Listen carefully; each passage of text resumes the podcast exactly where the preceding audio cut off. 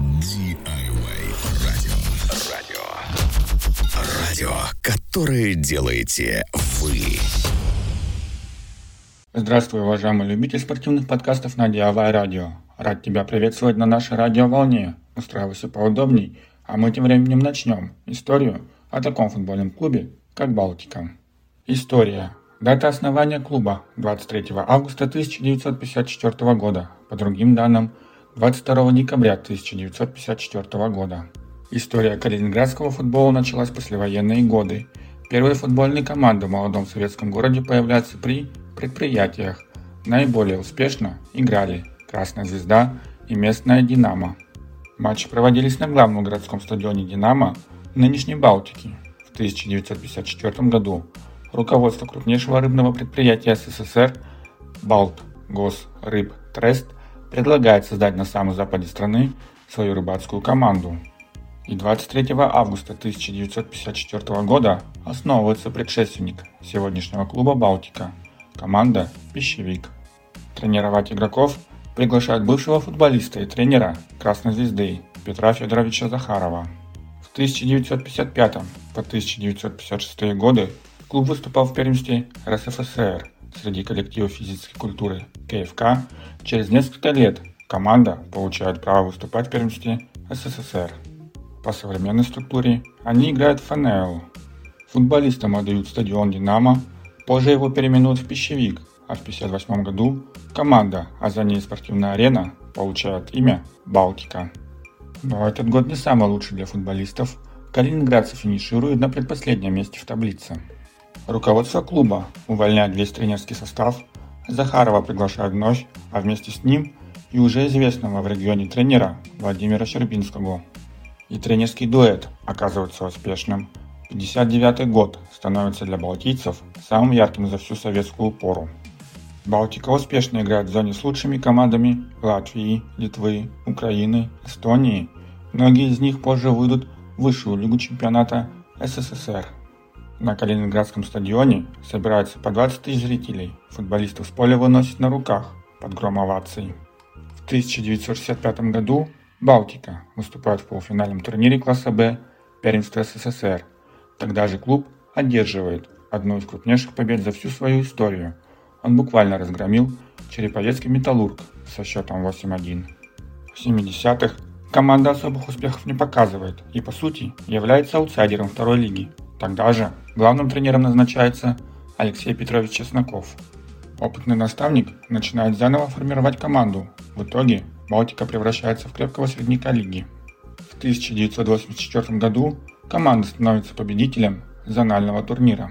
В тысяча девятьсот девяносто втором году в Калининград приезжает Корне Шперлинг, заслуженный тренер России. Вместе с ним Балтика выходит в первую лигу и через год занимает там третье место. А в девяносто пятом случается то, во что до последнего мало кто верил. С большим отрывом от конкурентов команда выходит в высший дивизион. К этому времени Шперлинг является президентом клуба, а место главного тренера занимает Леонид Ткаченко, заслуженный тренер Украины. В новейшей истории особняком стоит сезон тысяча девятьсот девяносто шестого года. Дебютировав в высшей лиге, балтийцы сходу заняли высокое седьмое место. В тысяча девятьсот девяносто восьмом году калининградцы дебютировали в Кубке Интертото. Балтийцы прошли два раунда, обыграли по сумме двух матчей «Спартак» из болгарской Варны и словацкую «Азету Дуклу», а в третьем раунде споткнулись на югославской Вайводине. В премьер-лиге калининградской команде удалось продержаться три сезона. В тысяча девятьсот девяносто восьмом году в стране случился финансовый кризис. Губернатором становится Леонид Горбенко, его интересы уже не входят в финансирование футбола, опять возникают трудности с деньгами. Команда покидает элиту российского футбола, а спустя некоторое время из первой лиги опускается до второй. С тысяча девятьсот девяносто девятого по две тысячи четырнадцатый года команда дважды вылетала в зону Запад второго дивизиона в две тысячи первом и две тысячи четвёртом годах. В конце две тысячи четырнадцатого года у Балтики сменился тренер. Команду возглавил Сергей Юран. Перед ним были поставлены две задачи – сохранить прописку в первом дивизионе в сезоне две тысячи четырнадцать-пятнадцать и вывести клуб в премьер-лигу к две тысячи семнадцатому или две тысячи восемнадцатому году. Задачу в сезоне две тысячи четырнадцать-две тысячи пятнадцать команда выполнила в упорной борьбе сохранив место в эф эн эл. шестнадцатого июня две тысячи пятнадцатого года Юран сообщил о том, что покидает Балтику. После окончания сезона в клубе произошли серьезные изменения. В связи со сложнейшейся финансовой обстановкой клуб покинул главный тренер, а также практически все игроки, остались только девять человек. В межсезонье клуб пополнил ряд игроков, ранее выступавших за бело-синих, а также местные воспитанники и несколько перспективных игроков из других команд. Взлеты и падения с две тысячи шестнадцатого по две тысячи двадцать второй год.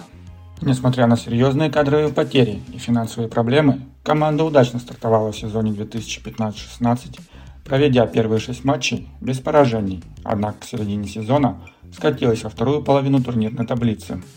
А потерпев шесть поражений подряд в заключительных турах впервые после две тысячи четвёртого года, должна была вылететь из эф эн эл, однако благодаря ликвидации Нижнегородской Волги избежала перехода во второй дивизион. Большую часть сезона две тысячи шестнадцать-семнадцать Балтика провела в зоне вылета, однако в последних четырнадцати турах семь раз одержала победу при четырёх ничьих и трёх поражениях, что позволило в последнем туре переместиться с шестнадцатого на спасительное четырнадцатое место.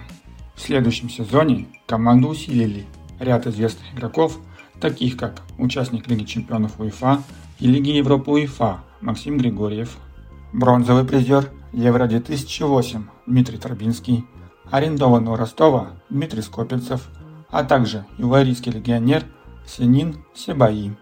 Калининградцы под руководством Игоря Червяченко были близки к завоеванию права участвовать в стыковых матчах, победитель которых в следующем сезоне выступает в премьер-лиге, однако, как и пять лет назад, команда заняла только пятое место.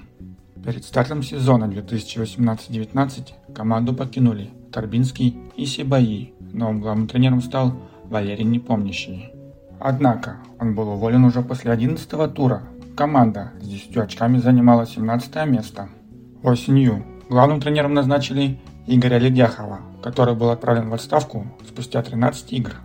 В январе две тысячи девятнадцатого года команду возглавил Евгений Калешин. Сезон Балтика закончила в зоне вылета на шестнадцатом месте.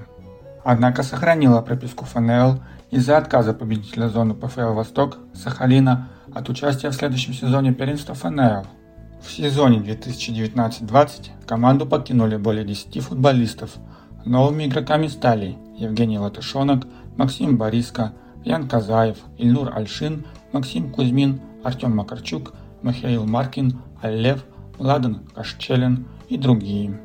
В аренду пришли Артем Мещанинов и Виталий Жиронкин. Главным тренером остался Евгений Калешин. В этом сезоне, который не был доигран из-за пандемии ковид девятнадцать, Балтика заняла седьмое место. В сезоне две тысячи двадцать-двадцать один клуб пополнили Ишхан Гилоян, Мирослав Маркович, Давид Волк, Султан Джамилов, Артем Мещанинов присоединились к команде на постоянной основе. В аренду пришли Игорь Юрганов и Константин Ковалев. В этом сезоне клуб финишировал на пятом месте. В следующем сезоне в команде произошли серьезные изменения. Клуб покинула большая часть игроков. Их заменили футболисты, имеющие опыт выступления в эр пэ эл. После четырнадцатого тура Евгений Калешин подал в отставку, на тот момент Балтика занимала двенадцатое место. Новым главным тренером стал Сергей Игнашевич. Зимой две тысячи двадцать второго года к клубу на правах аренды присоединились Максим Барсов, Артем Максименко и Константин Ковалев. На постоянной основе перешли Александр Осипов и Максим Храмцов, а также из аренды вернулся Тамерлан Мусаев, который стал главным открытием второй половины сезона, провел одиннадцать матчей и набрал девять очков по системе гол плюс пас. В кубке команда дошла до одной четвертой финала, где уступила московскому «Динамо» в серии пенальти. В чемпионате Балтика заняла десятое место. Возвращение в премьер-лигу с две тысячи двадцать второго года. В сезоне две тысячи двадцать два-двадцать три вновь началась перестройка. В связи с истечением срока контракта команду покинули Сергей Карпович, Иван Маклаков, Артем Попов, Олег Олейник, Ишхан Гилоян. По завершении срока арендного соглашения в свои клубы вернулись Константин Ковалев, Даниил Шамкин, Артем Максименко и Максим Барсов. Артем Мещанинов перешел в Сочи, Ильнур Альшин вернулся в «Факел». Произошли изменения в тренерском штабе. Команду покинули Эдуард Штейнбрейхер, Микаэль Мовсисян и Дмитрий Головко. Им на смену пришли Артем Булойчик и Михаил Соловей. Также в команду вернулся тренер Леонид Ткаченко.